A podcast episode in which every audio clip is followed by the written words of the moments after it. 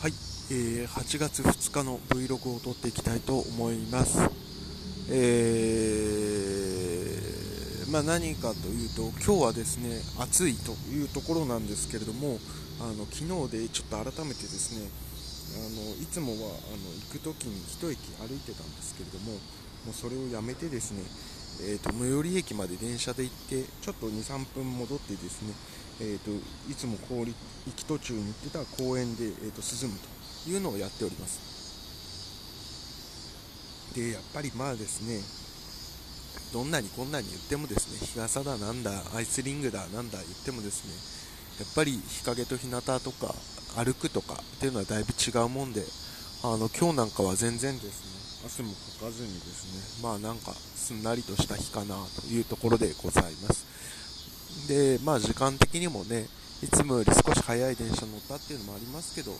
まあ8時過ぎ10分ぐらいにはもう着いて、8時5分ぐらいかな、着いてもう2、30分ぼーっとできたっていうことを考えると、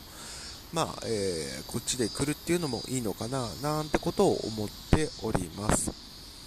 そんなこんなで私は夏休みまであと2日というところにやってまいりました。で、えー、と何を思ったかっていうと、あなんだっけな、まあそんなこんなでございますというとこなんですけれども、あのー、なんか最近、昨日妻にもちょっと喋っちゃったんですけど、なんか仕事に対するモチベが非常に湧かないなと思っていて、まあ、何かというとですね、あのまあこれは嬉しい悩みだよっていう話なんだと思うんですけどなんか自分の活動が会社の利益とかまあちょうどね今の時期が決算の時期なんであれですけど決算もあれですけど、まあ、その決算とかにやっぱつながんないんですよね。自分がいくら何かをやったとして多分決算の1億円っていう数字には動かないんですよね。そう。だから所詮私のやってる活動はなんか決算書には載らない？数字なんだななんてことを思うとですねまあなかなかこの業務というのをですね自分の業務をまどこまでえ、優先順位持ってというか自信持ってできるかっていうのはあるななんてことを思ったわ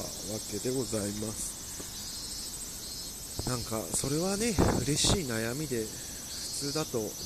給料がとかいうところが、まあ、給料の心配もなくということができてるんで、まあ、本当それは嬉しい悩みだよっていうことなんだと思うんですけど